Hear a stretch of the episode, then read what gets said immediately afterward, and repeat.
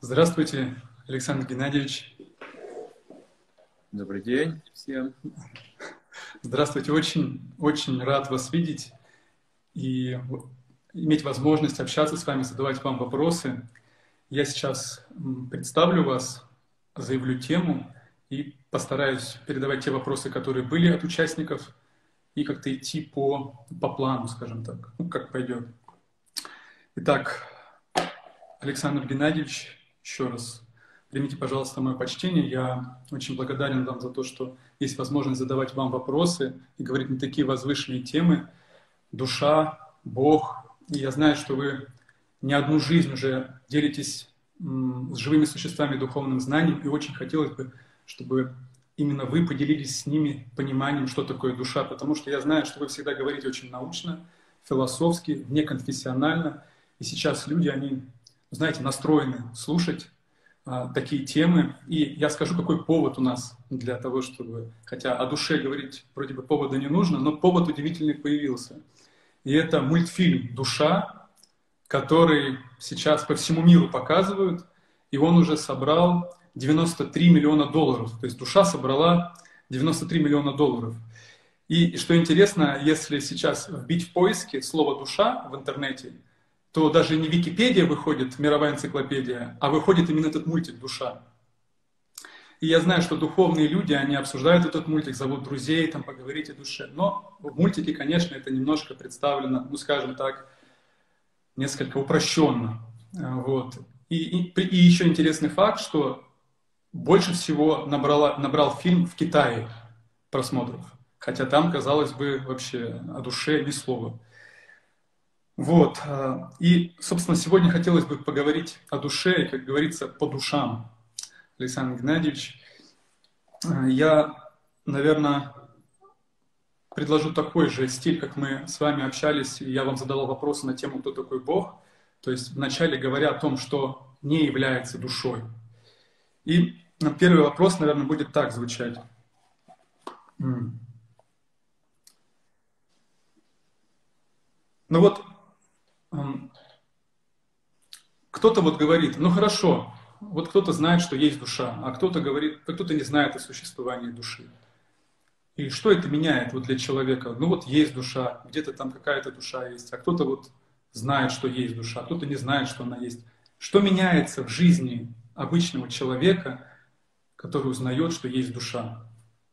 Пожалуйста, такой вот первый вопрос, Александр Иванович. Ну, практически меняется все. Все, если человек на самом деле узнает о душе, меняется практически все в его жизни, настроение, и смысл, и цель, и деятельность, качество его, отношения, меняется все полностью, отношение к миру, ко всему, к Богу, потому что душа, познание души – это как раз ступенька к Богу. Тут уже другой взгляд на жизнь, на законы природы, на себя, потому что Бог, Он обладатель всего – не человек обладатель мира, а Бог. То есть человек не может обладать даже своими чувствами, ну, управлять ими, так скажем, да, контролировать, запутывается в жизни, беспомощен. Вот, то есть душа попала вот в такие условия, беспомощная стала, хотя она очень могущественная изначально, она очень богатая, она красивая, она вечная, бессмертная душа, полна знаний, то есть она полна э, великих чувств, любви, то есть, ну, всего самого ценного, что можно себе представить, и даже больше, конечно же. Практически представить душу невозможно. То есть, э, что такое душа здесь, в этом мире, ну, нет таких аналогов, нет таких сравнений. Чем обладает душа, какими богатствами, она обладает Богом фактически. В своих отношениях для нее Бог это и есть высшее достояние, высшая награда. Она по сути своей, она вечная, как бы преданная служанка Бога. Вот, изначально она такое, такое положение имеет. Но в материальном мире она теряет эти, эти знания, она забывает, она покрывается оболочкой невежества, футляр тела. Тело, ума тонкого материального. И вот если вы спросите свой ум, кто я, что такое душа, он ничего не знает. То есть мы покрыты невежеством. Мы если себя спрашиваем, мы не можем ответить, других спрашиваем, никто не может ответить все, кто находится внутри тела и ума, не могут дать ответ на этот ясный вопрос. кто же я, как душа, как изначальное существо бессмертное, никто не знает в этом мире. Вот, поэтому душу нужно, ну, познавать шаг за шагом. Знаете, Александр Геннадьевич, вы как будто бы заглянули во весь мое интервью и сразу ответили на все 13 вопросов, которые у меня записаны. Я вот сейчас улыбался, потому что с каждым разом вы вычеркивали каждый вопрос, и я немножко испытываю такой ну, трепет от того, как бы от вашей проницательности. Я хотел также обратиться ко всем слушателям. Иногда я буду к Александру Геннадьевичу обращаться как гуру Махарадж, потому что он является моим духовным учителем. И таков этикет э, ведической традиции. Дорогой Гуру Махарадж, и все-таки вот несмотря на то, что вы так сразу все сказали, хотя я вообще ничего не понял, в смысле, как я сегодня читал Священное Писание, там написано, что мало что входит в голову человека. Вот я точно знаю, что в мою голову мало что входит, а если входит, то также и выходит очень быстро.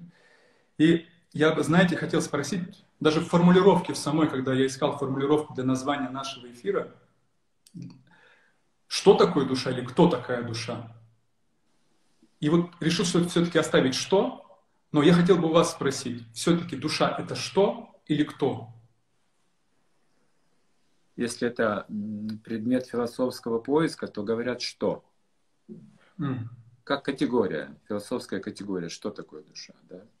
Вот есть материя, да, что такое материя, мы говорим. Ну, материя, это вот элементы.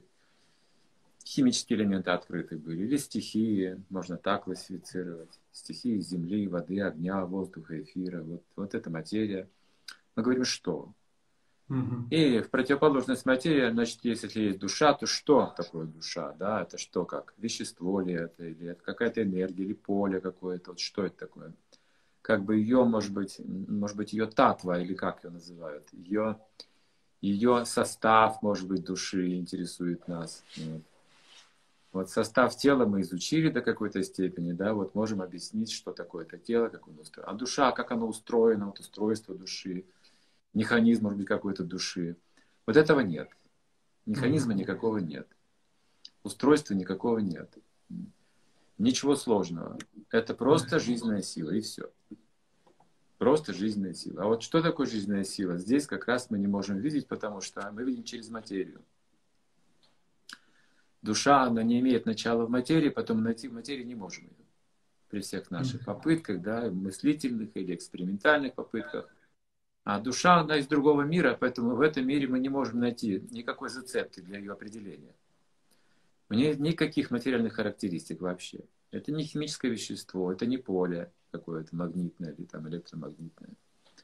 Это не огненная стихия, не водная стихия, не пространственная стихия. Это жизненная сила, которая может ну, обладать какими-то вот энергиями, материальными или духовными. Это живое существо само. И вот это представить нельзя в материальном как бы вот, облике находясь. Поэтому я должен познать себя. Глазами не могу видеть душу вот обычными глазами. А ну я же душа, кто смотрит через глаза? Живое существо. А кто через уши эти слышит? Живое существо. Это душа, живое существо. Она пронизывает любую стихию, она может пронизывать землю, воду, огонь, она не сгорает в огне, она не может раствориться в воде, она не, не, не расчленяется на части, нельзя ее вот на составные части разделить и изучить по частям. Она вот полное целое, часть полного целого, так скажем, завершенная в себе, неделимая. Даже она от Бога неотделима. Мы не видим Бога из-за иллюзии, а на самом деле все, мы все находимся в Боге. Вот, поэтому нельзя дать определение материального душе. Но можно сказать, три вещи существуют, сад Читананда, это описываются санскритские термины, а, что душа это есть сад Читананда, вот так говорят они. Сад это значит вечность, mm Чит это знание, и Ананда это блаженство. Вот. вот она сад Читананда, не вещество, не вещественное. Вещество – это распадающаяся энергия, временная какая-то энергия, она то проявляется, то исчезает, разлагается, распадается, снова комбинируется, и так она постоянно находится в таком неустойчивом положении материя. Мы это видим, да, всегда перемены есть какие-то. Это называется асад. Если душа асад, она постоянная, всегда одна и та же, А асад — это материя, она постоянно вот меняется, как погода меняется, как времена года меняются, как возраст меняется. Вот. А душа, она противоположные свойства. Асад, то есть сад, сад, не, неизменная.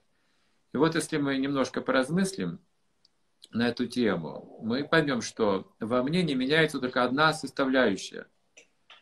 Вот в моем материальном существовании все меняется. Возраст меняется, время идет, да, кровеносные сосуды переносят обмен веществ там происходит, там постоянные перемены, выделяют тепло, то есть что-то пищу принимают, тело постоянно осад меняется, меняющееся тело, да, у меня растет, увядает, стареет и так далее, все перемены. Но а, в течение этих всех перемен я, как личность, обладатель тела, тот же самый.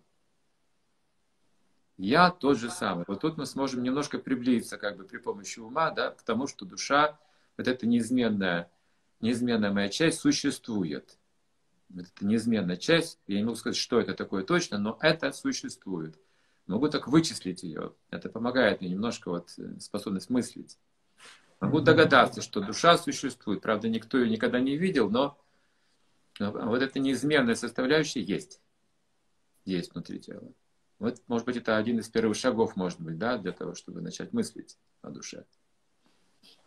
Александр Геннадьевич, вот вы сказали, что душа, она вечна, исполнено знание и блаженство. Ну вот, если я скажу это человеку, он скажет, где доказательства? Почему я должен вам верить, что вот душа, она такая? Что мы могли бы ему сказать на этот счет? А, нет, дело тут не, не, не в вере как таковой, а в знании. Верить можно во что угодно, а потом разувериться. Угу. Вера может быть неустойчива. Если не подкреплена знанием, она не будет устойчива. Зачем мне такая слепая вера временная, да?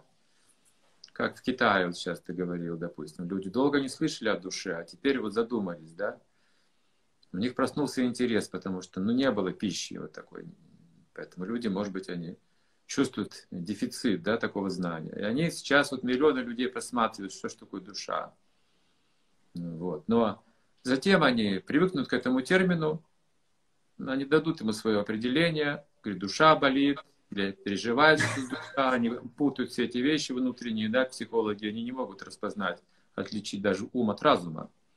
Эти тонкие элементы. Не говоря уже, что есть ложное я еще в человеке, еще один элемент. А над ним только душа уже, источник всего находится. Вот. Мы, мы не можем вот это различить сейчас, как психологи или там парапсихологи, они путаются. И потом они просто обозначат его по-своему и привыкнут к этому. То есть так и не поняв, что такое душа. Чтобы понять душу, то есть другой способ. Сначала мы обнаруживаем при помощи вот каких-то логических, скажем, размышлений, что что-то может быть, хорошо, я не знаю, есть или нет, но кажется вот логично, да? Нельзя это научно отрицать, возможно, это есть душа, да? Давайте проверим, как проверить. Но тут мы уже обращаемся к практике. То есть нужно проверить на практике самому не на другом человеке, а на собственном как бы опыте. Собственный опыт должен быть. Образ жизни. Есть духовный образ жизни, есть материальный образ жизни. Мы хотим познать душу, да, найти вот эти подтверждения, доказательства, как говорится, практически. Мы должны на собственном опыте заняться духовной деятельностью. И тогда вот в этой практике мы сможем ощутить себя как душу, вот эту сад, чит, ананда. Вот эти энергии мы сможем непосредственно ну, находиться в них в знании, в знании mm-hmm. вечности и в блаженстве. Это состояние называется транс, скажем, духовный транс или состояние самадхи. Наверное, вы слышали об этом, даже те, кто не верит в душу, все равно слышали о каких-то высоких состояниях сознания человека. Кто-то пытается достичь таких уровней при помощи наркотиков, ЛСД, я слышал, есть такие практики. Кто-то при помощи йоги раскрывает чакры, допустим. Ну, люди слышали об этом сейчас, немало информации.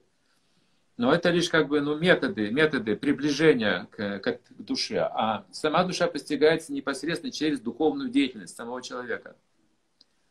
Когда вы не под контролем тела действуете, а наоборот, тело под контролем души, под управлением души, хозяйка душа. И вот там предписаны есть методы, что человек должен делать и как, для того, чтобы получить такой опыт. Спасибо большое, Александр Геннадьевич, дорогой Гуру Махарадж. А вот часто человек, вот он переживает, вы так вот точно подметили сейчас, как в речи людей они используют слово «душа», скажем так, некорректно. И они очень говорят, вот у меня болит душа, душа там в пятку ушла, русская душа, широка душа. И вот они говорят, моя душа болит, надо о душе позаботиться. Вот я для себя живу, а надо и о душе позаботиться. То есть душа мыслится как некая часть меня, что это не я, а это какая-то часть или, или что-то мне принадлежащее. Что мне поможет увидеть, что не мне принадлежит душа, а я и есть душа, и, и почему так происходит. Человек вроде бы знает, что это чувствует, что это что-то важное, и все-таки он, ну вот ее от себя как бы отделяет в понимании. Отождествление с телом, иллюзия. При помощи mm. иллюзии происходит вот такое явление. Человек путает эти понятия. Себя с телом. И если вот тело изучить, даже да, и, ну, попытаться понять, где же центр жизненных энергий всех в теле, да, вот где сознание находится, да, где это место, то обычно человек думает, что это голова, мозг. Mm-hmm. Мозг ученые изучают и считают, что именно там центр жизнедеятельности. Но это как офис для души, говорится в ведах. Душа не находится в головном мозге. Она пользуется им, как мы пользуемся компьютером. Угу. Вот. И к этому компьютеру подключены вот эти аудиосистема, видеосистема, там вкусовые какие-то, рецепторы, кожа. Все связано с нервной системой, идут рецепторы, эти по, информацию посылают по нервным окончаниям каналам в мозг. Мозг уже воспринимает какую-то картину, дает какие-то ей определения, вот, названия. Вот, сознание это все воспринимает при помощи опыта. Mm-hmm. При помощи опыта. Если нет опыта, то есть сознания, э, опытного сознания, он не сможет понять ничего, что вокруг него располагается. Например, если вы собаке покажете какую-то какую книгу Священное Писание, она не поймет, что перед ней. Но если покажете ей кости, она сразу сообразит, что это такое, мгновенно. Это ее опыт, опыт ее сознания. А, скажем, Священное Писание для нее это вне опыта. Она глазами это видит, но не осознает предмет значение предмета. Но у человека вот есть возможность сознавать предметы, давая им какие-то названия, скажем, да, например, книга, о чем книга, вот содержание книги, человек может по названию содержания книги понять, у него развито сознание, на опыте он это видит, опыт. И mm-hmm. вот там достаточно немножко духовного опыта, мы сможем тоже разбираться в этих вопросах. Это вопрос опыта. И то есть животное не может какой-то опыт получить, потому что ее а, сознание ограничено природой, а у человека есть как раз вот возможность, дается такое право развивать свое сознание, духовно познать себя и познать свои отношения с Богом. Это у нас как бы в программе заложено. Если мы хотим ей пользоваться, можем включить эту программу. То есть я правильно понял, что душа, получившая тело человека, может понять, что она не человек, а душа. Да, да, конечно. Конечно, может. Иногда, особенно иногда это бывает. Бывает, когда человек задумается о смерти. Тут он понимает, что тело временно, а я вот не хочу умирать. Я не хочет умирать, а тело должно умереть, да? Должно умереть, приговорено к смерти. А я, вот это я, сознание, не согласны с этим. То есть вот явное отличие, видите, души и тела. Спасибо большое, Александр Геннадьевич. Я пытаюсь поспевать хоть что-то, размышлять над тем, что вы говорите, и, ну, в смысле, понимать это. И у меня вот еще такой вопрос, он исходит также из представлений, ну, неких представлений людей о душе. То есть, обладает ли душа формой? Или это что-то бесформенное? Знаете, иногда душу изображают как нечто такое прозрачное, воздушное такое. Все-таки она имеет форму. Она что-то плотное или она что-то такое, наоборот, неплотное такое, прозрачное такое, какое-то легкое, я не знаю, как это точно сказать. Э, душа это душа, это не материя. Она не плотная, не прозрачная, не легкая, не тяжелая она здесь и не здесь. Она внутри и вовне. То есть к ней приложимо любое определение. Любое состояние материи, которое мы наблюдаем ну, качественно, есть в душе, в свойствах души.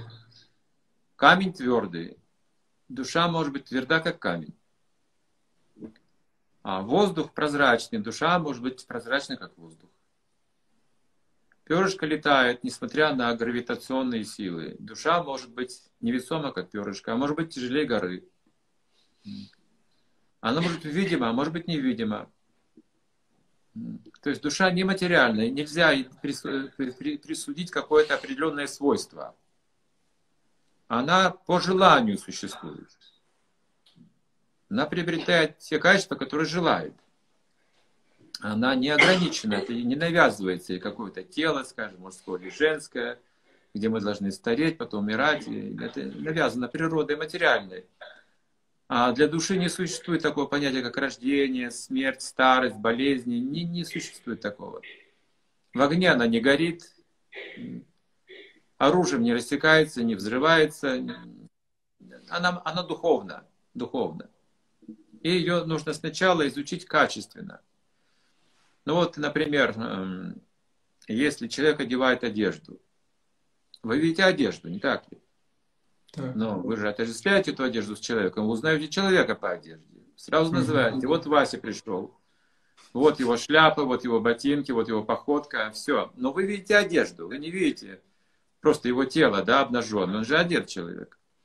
В пальто или в шубу, или в валенке. И все равно узнаете характеристики какие-то все равно явно как бы, ну, очевидно, что это Вася пришел, Вася, мой знакомый, дорогой Вася. Все. Я его узнаю в любой одежде, понимаете, и в зимней одежде, и в весенней одежде, и в легкой одежде.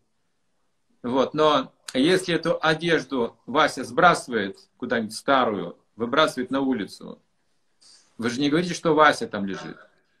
Вы просто видите какое-то тряпье.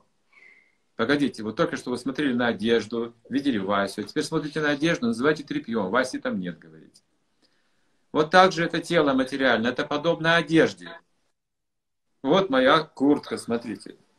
Вот все, что на себя представляет. Вот. Что вы скажете об этом? Вот я вам сейчас ее покажу. Вот это. Вот. Просто кусок какой-то материи. А теперь смотрите. Я ее одеваю на себя. Смотрите, видите? Вот она повторяет. Она повторяет. Форма моего тела. Все. Вот все очень просто.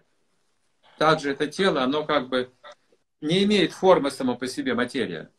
Форму придает именно тонкое тело, а тонкому телу придает а, душа. То есть изначальная форма, она духовна. Как можно привести пример, что вот в семечке дерева большого уже заложена форма всего дерева. Мы просто не видим это. Вот материальными глазами мы не видим это.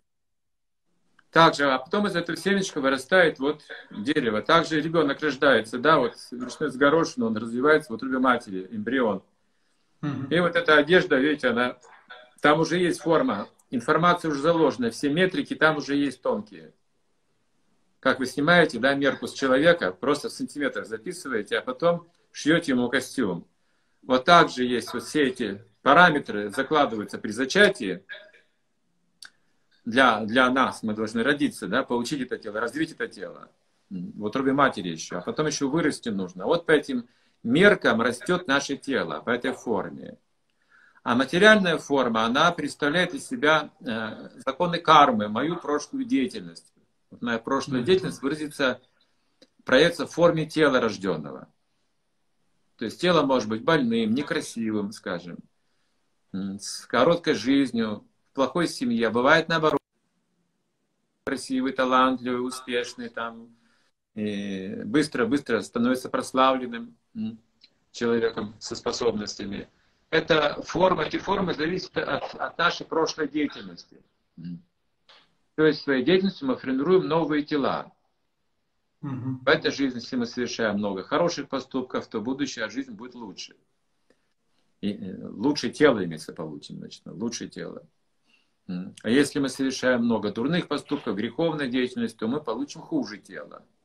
Видите, вот эти, эти мерки деятельности, они все сохраняются в тонком теле у нас. Эти параметры. И затем эти параметры находят соответствующее место и развивают тело, соответствующие этим параметрам в точности. Скажите, пожалуйста, дорогой Гуру Махарадж, а душа, она как когда-то возникла?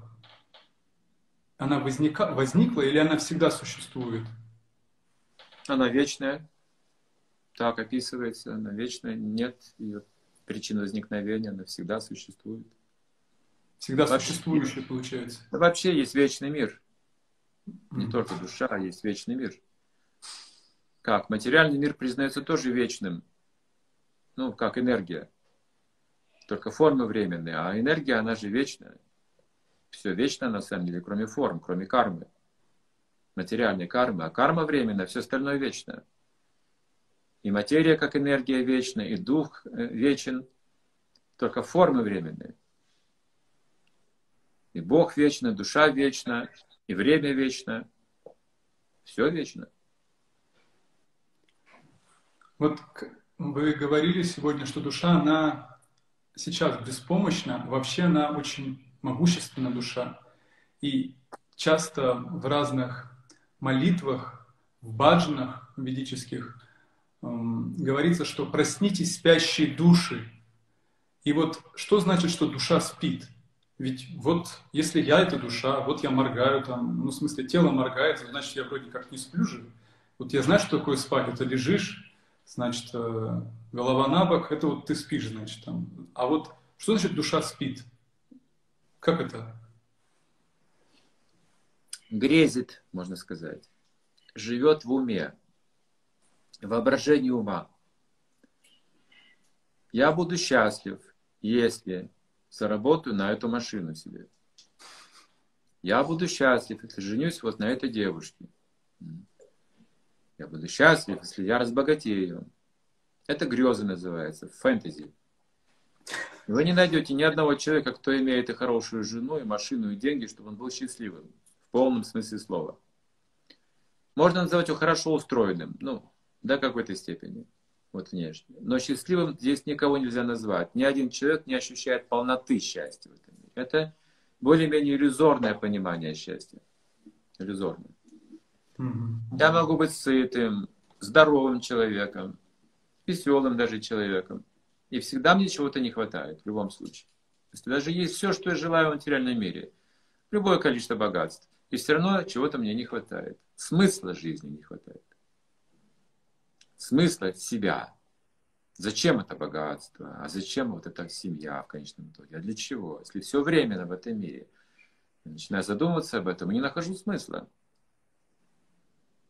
Вот, поэтому как бы это грезы, это наше воображение, наши планы. Mm. За вот 2000 лет, до 2021 год, ни одного человека не было счастливым на Земле. Кто мог сказать, остановись мгновение, ты прекрасный, достиг совершенства, дальше мне некуда больше стремиться, все, я пришел.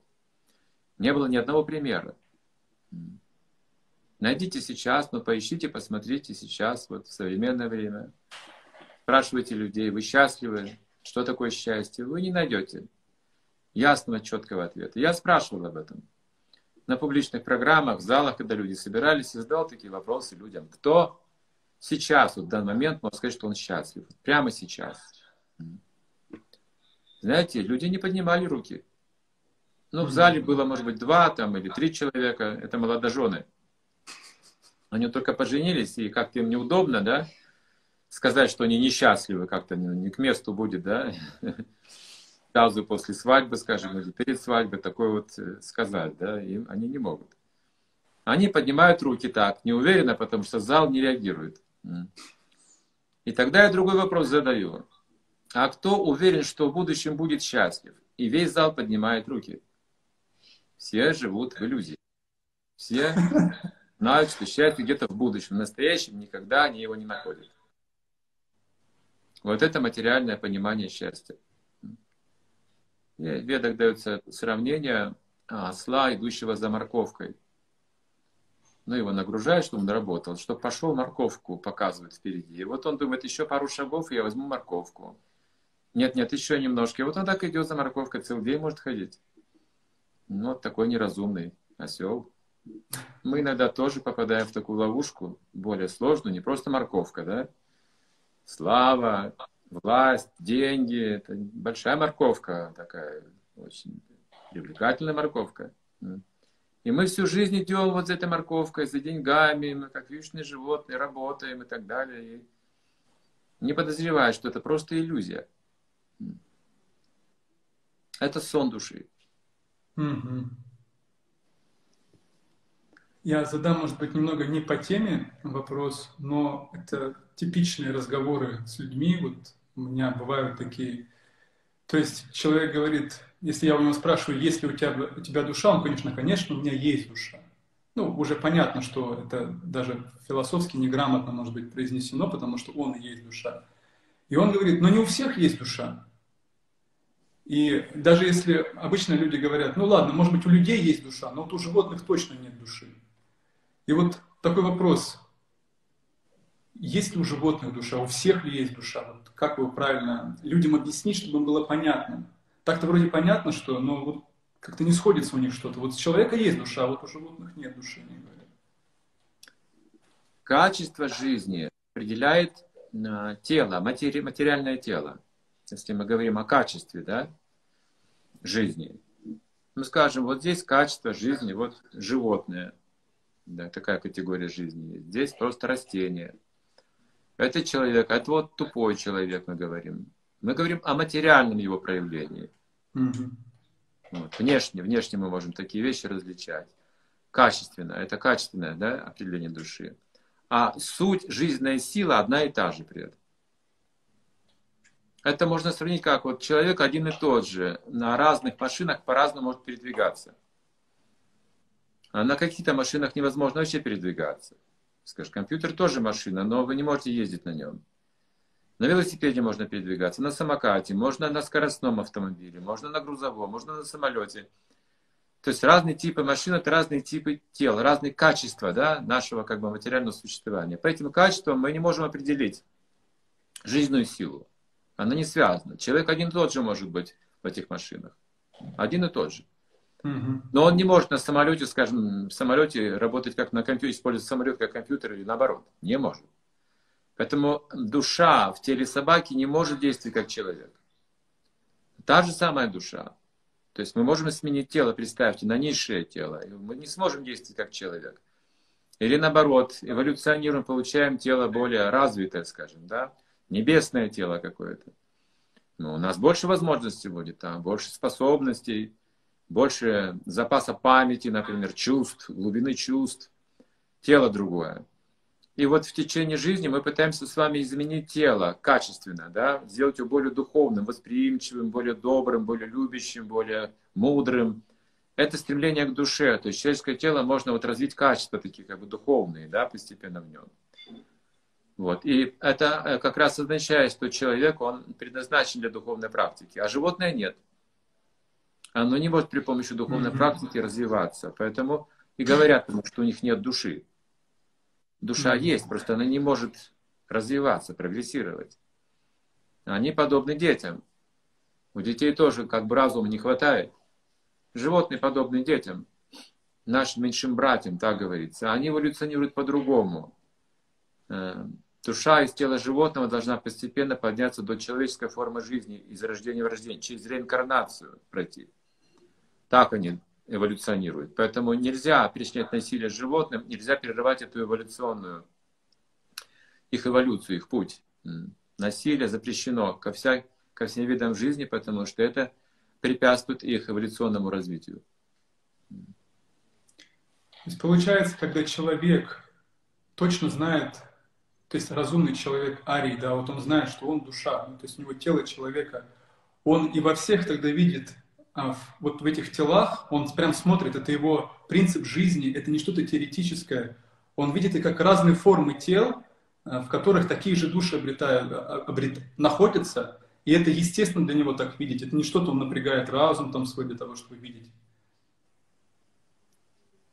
Да, в гуне благости человек это естественно видит, что жизнь, она имеет как бы одну суть у всех, жизненная сила. Живое существо это джива. На санскрите джива значит живое, это и есть душа. Любое живое существо есть душа. отличаются только по типу тела материального. Это временное различие, потому что те, тела меняются из жизни в жизнь. Вот вы рассказывали про Васю, а, что вот все знают Васю. Я тоже знаю одного Васю. И вот я вспомнил про это имя. Вот есть вот душа, а душа, ну вот мы столько сказали, чем душа не является, даже вот некий ступор наступает, потому что это так привлекает душа, ее никак не назвать. А все-таки вот у нее она безымянная или у нее есть имя у души? У каждой ли души свое имя и есть ли оно? Или она безымянная такая, знаете, одинаковая вся? В теле мужчины она мужчина. В теле женщины она может быть женщиной. В теле дерева она становится, дерево плодоносит и цветет. Круглый год совершает вот свои аскезы на открытом воздухе зимой и летом. В теле насекомого оно летает, как комар или муха. Как его назвать в этом мире? Вот все эти названия будут внешние. Но mm-hmm. если мы хотим назвать ее суть, открыть ее суть, да, единую суть всех живых существ найти, то все ищут счастья, знания и вечности. Никто не хочет умирать, ни одно живое существо. Каждый обладает определенным знанием, чтобы есть, как-то поддерживать себя, производить потомство, наделено знанием каким-то и стремится вот в эту сторону. Значит, никто не хочет умирать, каждый обладает какими-то знаниями, на этом он существует, на знании. И вечное знание и блаженство. Блаженство. Блаженство, счастье. Счастье. Жизнь под солнцем, они вот пользуются этой энергией, они вступают в отношения, все живые существа. У них есть своя любовь, свои какие-то семейные впечатления партнеров. Они могут чувствовать тепло, холод, э, вкусы. Не все живые существа чувствуют вкусы, но многие есть развитые, есть неразвитые, но у них есть свои представления о счастье и несчастье. И что же они делают? Они заняты, заняты деятельностью для того, чтобы э, быть счастливыми, удовлетворять свои чувства. Едят, спят, выкупляются, обороняются. Вот они так себя ведут, все. А какова же суть этих всех поступков? Все они совершают определенное служение. Посмотрите внимательно. Каждый как будто живет ради своих чувств, но совершает определенное служение да, в этом микрокосмосе и макрокосмосе. У каждого живого существа есть своя особая роль и польза в этом мире. Все мы очень связаны, видите? То есть мы все совершаем свое служение, свою функцию выполняем как части тела все выполняют свои функции, органы тела. Каждый выполняет свою функцию. Так и каждое живое существо выполняет свою функцию в этом вот как бы конгломерате да, природы. Ну, есть функции э, в, э, в этом цикле да, э, эволюции у насекомых. В экологическом равновесии принимают все участие деревья, растения. Если мы нарушаем это равновесие, жизнь разбалансирована, мы начинаем болеть, страдать. Видите, все это благодаря вот этому служению поддерживается каждое живое существо, знает свои функции. И только человеку дано понять это самоосознанно. Остальные неосознанно выполняют служение. А человек осознанно начинает догадываться, что я есть слуга Бога. Вот это его как бы предназначение, познать себя как слугу Бога. Вот это и есть наша суть души. Мы все слуги Бога. То есть, если можно было так тогда ответить на вопрос, что вот э, душа, она сливается с разными формами и называется внешне, мы можем ее именовать через эти внешние формы. А вот если убрать эти внетелесные формы, то есть внетелесная как бы душа, то есть она без, без тела, то есть это, мы можем сказать, что это слуга. Душа — это слуга. Это суть. Суть жизненной силы, служения. Я, может быть, тогда еще уточню, потому что вот в этом мультике, если, ну, как вот показывают души, души представлены некими такими ну, шариками, а, как и атомы. Люди любят шарики почему-то очень. Шарики атомы, а шарики души. И вот они такие флюоресцентные шарики, такие обаятельные, с глазками такие. И их вдохновляют, этих, э, этих шарики, их вдохновляют, чтобы они шли скорее на Землю и там вот воплощали свой талант, ну, готовят их к воплощению. И все они очень похожи. То есть вот как один, знаете, как как на фабрике отштампованные такие. Ну, обаятельные, но вот штампованные. И вот хочется все-таки узнать, она души-то они хорошо. Каждая душа, она вечно знание и блаженство, но они хоть чуть-чуть отличаются? Или это такое сборище одинаковых шариков? Шватара Панишат описывает, что душа равна по размеру примерно одной десятитысячной кончика волоса. То есть сечение волоса расчленить на 100 частей, затем эту частичку еще на 100 частей. Получается примерно, да, условно, размер души. Такой микро-микро-микро такой шарик, частичка. Меньше материального атома. Вот такая частичка духа, которая может заполнить собой да, все тело целиком. Тело человека, тело микроба, тело слона. Может даже заполнить собой пространство Вселенной всей. Одна частичка такая крохотная. То есть свойства души нам неведомы. И все же она не безгранична. Сверхдуша безгранична. То есть Бог безграничен. Это тоже душа. Бог также душа. Но это такая великая, большая душа, безграничная душа.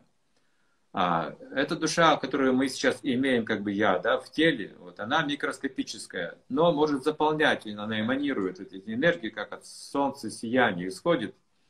Это сияние сознания. Сознание может заполнить вот все тело, с головы до ног. И тело слона, и тело кита больших размеров, неважно. Вот, поэтому формы в материальном мире у души нет. Угу. Она потому что заполняет материальную форму. Угу. А вот в духовном мире у нее есть своя индивидуальная вечная форма, которая сейчас находится как бы в состоянии семечка. Вот в сжатом таком виде, вот атомарном виде находится. В области, в области сердца человека. Отсюда вот этот центр жизненных сил заполняет и мозг, и чувства, и нервную систему, и мышцы, и все, что вот кожа, все мы вот эти, пронизывает сознание, пронизывает все тело целиком. Я везде. Здесь я, и в ноге я, и в мизинце я. Вот все, это я называю я. Я. Везде это я. Одно, одно я располагается. Вот как вот мы имеем тело, и тогда получается двойственность. Да? Я отличаюсь от тела. Вот начинается двойственность. У меня потребности души и потребности тела есть. И вот мне сложно то и другое, что-то выбирать, выбирать, да, выбираю одно, страдаю другое. И нужно уметь балансировать, нужны знания, как жить, да, чтобы и душе не навредить, и тело было здорово. А вот человеку это трудно, да, вот балансировать, вот такие вещи делать. А в духовном мире это тело не имеет материального двойника. То есть оно цельное. Я, душа и я, тело одновременно. И то, и другое я. То есть нет этого различия. И вот эта форма души зависит от ее отношений с Богом. Поэтому тут сначала нужно понять, какая, какую форму имеет Бог. Вот. От, от этого уже будем исходить, да, как душа вступает в отношения с Богом. У него много форм. Он безгранично имеет различные формы, качества, аватары, есть изначальная форма, самая прекрасная, говорит, и человекоподобная, вот как вот мы имеем человеческую форму жизни. Есть такая двурукая форма, прекрасная форма. Он все привлекающий в этой форме, как духовная, духовная любовь выражается в этой форме. И вот с этой формой, когда форма Бога вступает в отношения душа, она обретает тоже форму любви в отношениях с Ним. Но это настолько индивидуально, что мы сейчас не можем сказать, какая у вас точно форма в духовном мире. Это знаете только вы и знает Бог. Это самый большой секрет. И даже если вы узнаете вот в жизни своей об этой форме, да, своей вечной, если вам удастся такое сделать чудо, да, бывают такие случаи, вот, то вы все равно об этом никому не скажете. Это настолько сокровенно, что вы никому никогда не скажете об этом. Это сокровенная часть знания, она не разглашается. Спасибо большое, дорогой Гуру Махарадж, что прям как увлекаете в эту тайну, в это путешествие самоосознания. Я как чувствую, вот у меня вот как-то пробуждаются какие-то вот энергии. И когда вы сказали, что форма, она, получается, это зная Бога, зная Его красоту, тогда отражается сама форма, и есть сама душа, и есть форма души не так, что это что-то у нее еще есть, она и сама обладает формой, эта форма, эта форма ее, получается, служение, и она отражается как бы от красоты Бога. Так я понял. Да, можно так сказать. Как? Бог это оригинал, да? Вот, служа Богу, допустим, если вы предлагаете Богу цветок, ну вот вы так выражаете любовь. Одно из способов выразить любовь, взять красивый цветок, душист, ароматный, с любовью предложить Богу. Это можно мысленно сделать или в храме, или пищу можно приготовить и осветить ее, да, Богу предложить.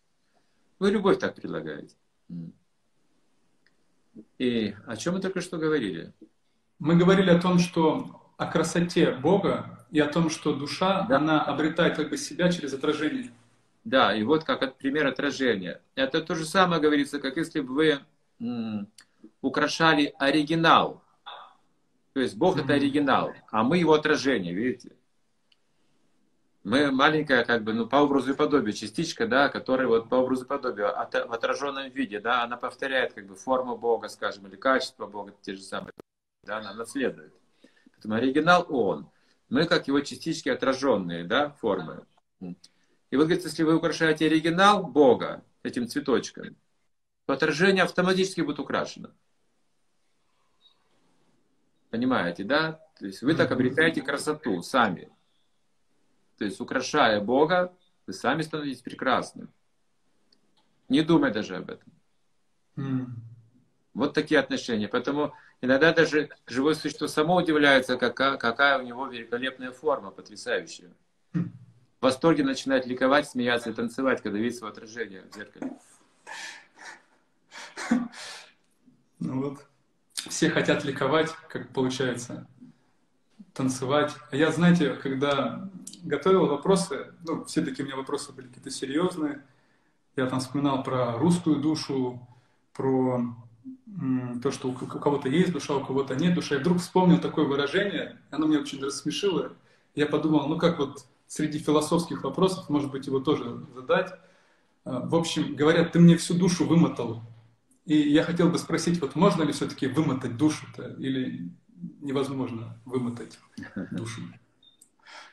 Да, это эмоциональное выражение, эмоциональное. Да, душа может страдать вот в теле.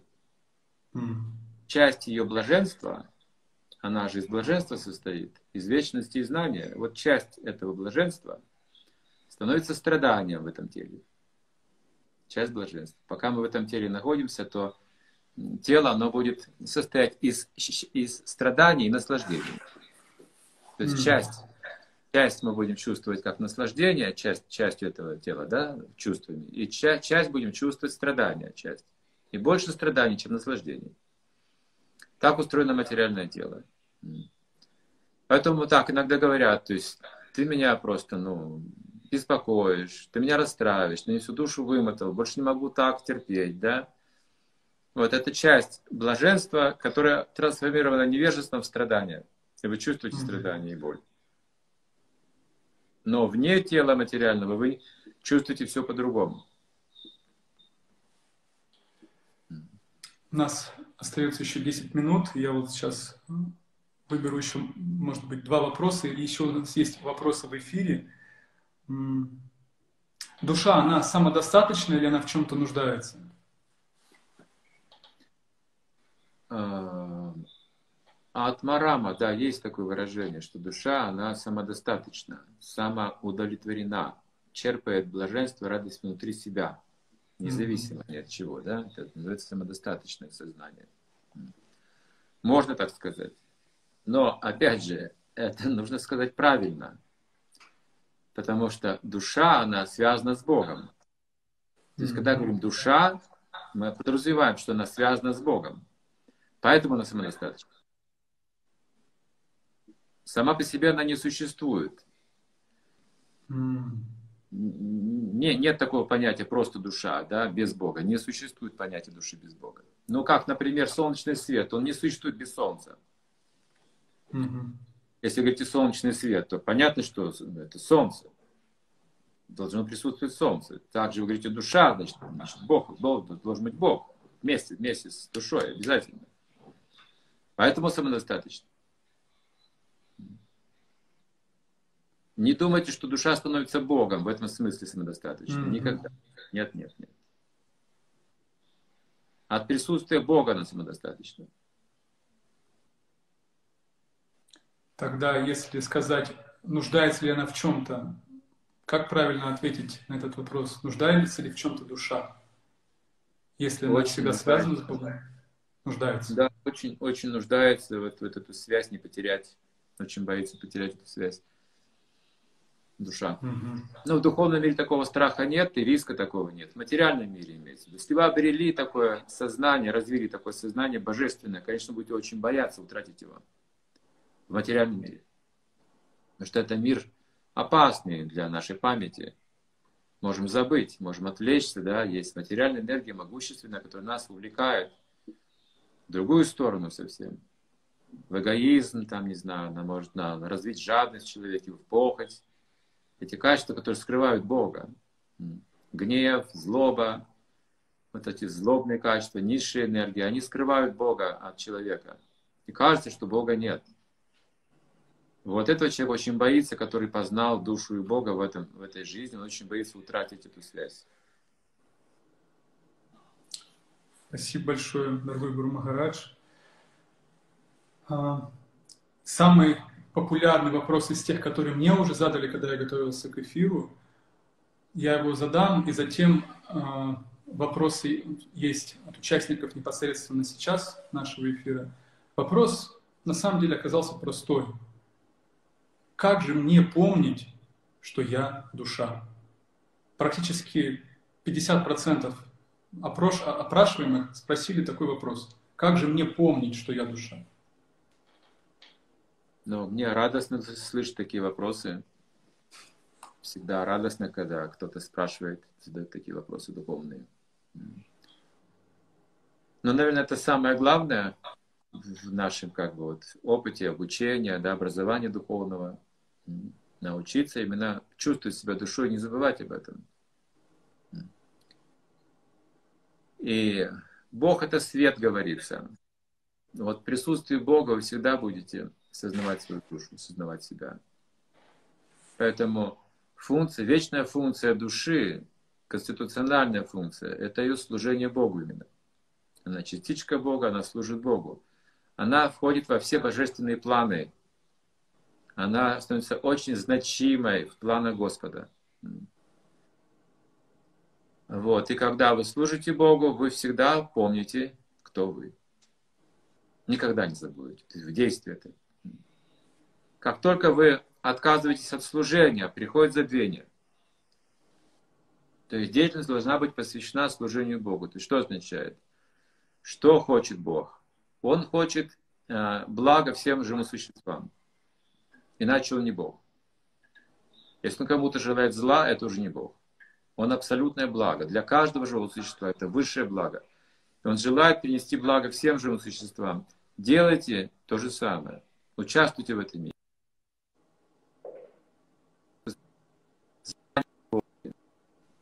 Распространяйте а, бескорыстное, любовное, преданное служение Богу служении всем живым существам, помогайте им обрести эти знания, обрести а, вечность, сознание вечности, обрести блаженство, знания, как бы вернуться к духовной позиции.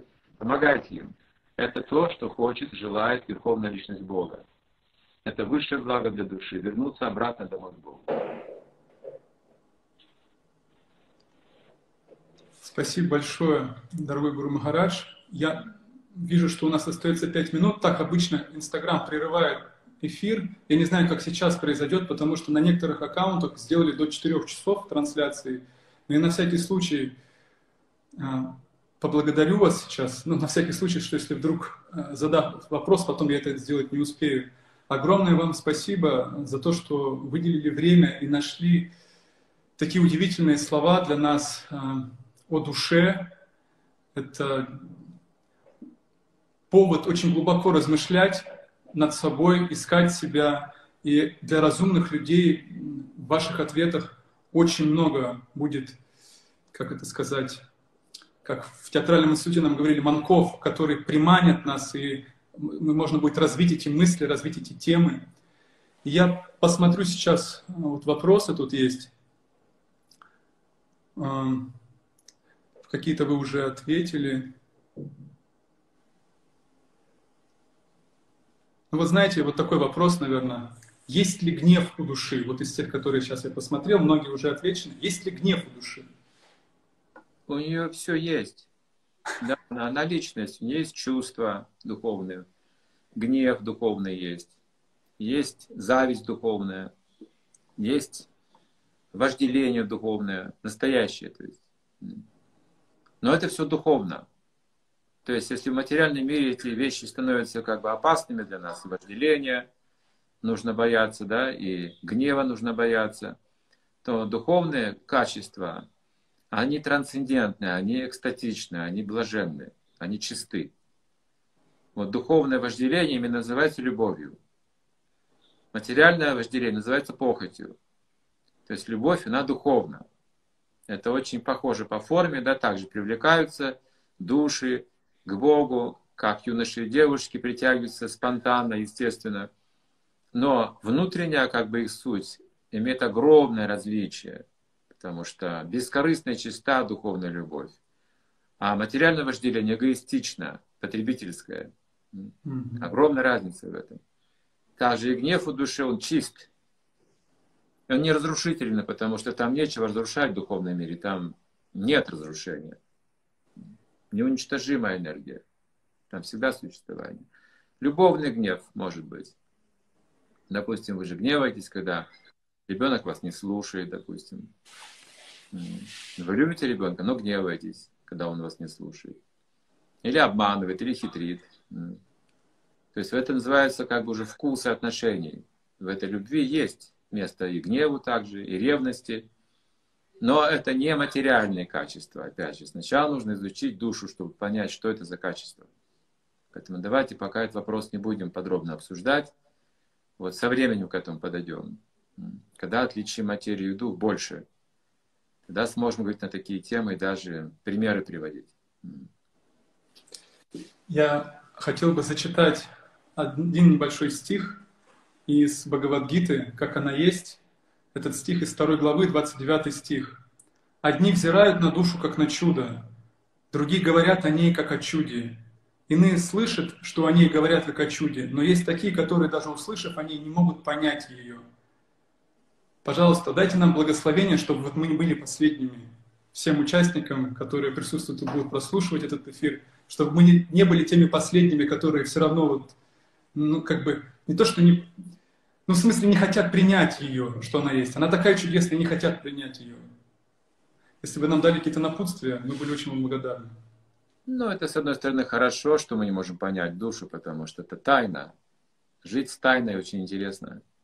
Я есть такая тайна, представьте. Загадка.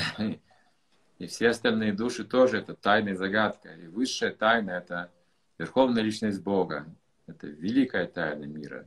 Никогда ее разгадать до конца невозможно. И наши отношения с Богом глубоко таинственные, непостижимые. Их нельзя описать или повторить. Мы все неповторимы индивидуальности, вечности. Поэтому вот с этой точки зрения это позитивно может быть.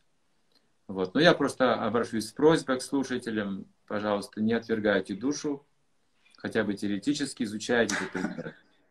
Вот, изучайте, это принесет, конечно же, огромное благо. Даже попытка изучить душу принесет вам в жизни огромную удачу. Поэтому желаю вам удачи, успеха. Спасибо большое, уважаемый и дорогой Гуру Махарадж Александр Геннадьевич. Мы вам все очень благодарны. Эфир наш будет сохранен и все те, кто не успел, многие говорили, мне не получается из-за работы, по другим причинам, эфир будет сохранен, они смогут посмотреть. Спасибо большое, и мы надеемся, что у нас будет и дальше возможность задавать вам такие удивительные, глубокие вопросы, получать невероятные ответы. Спасибо вам большое. Спасибо.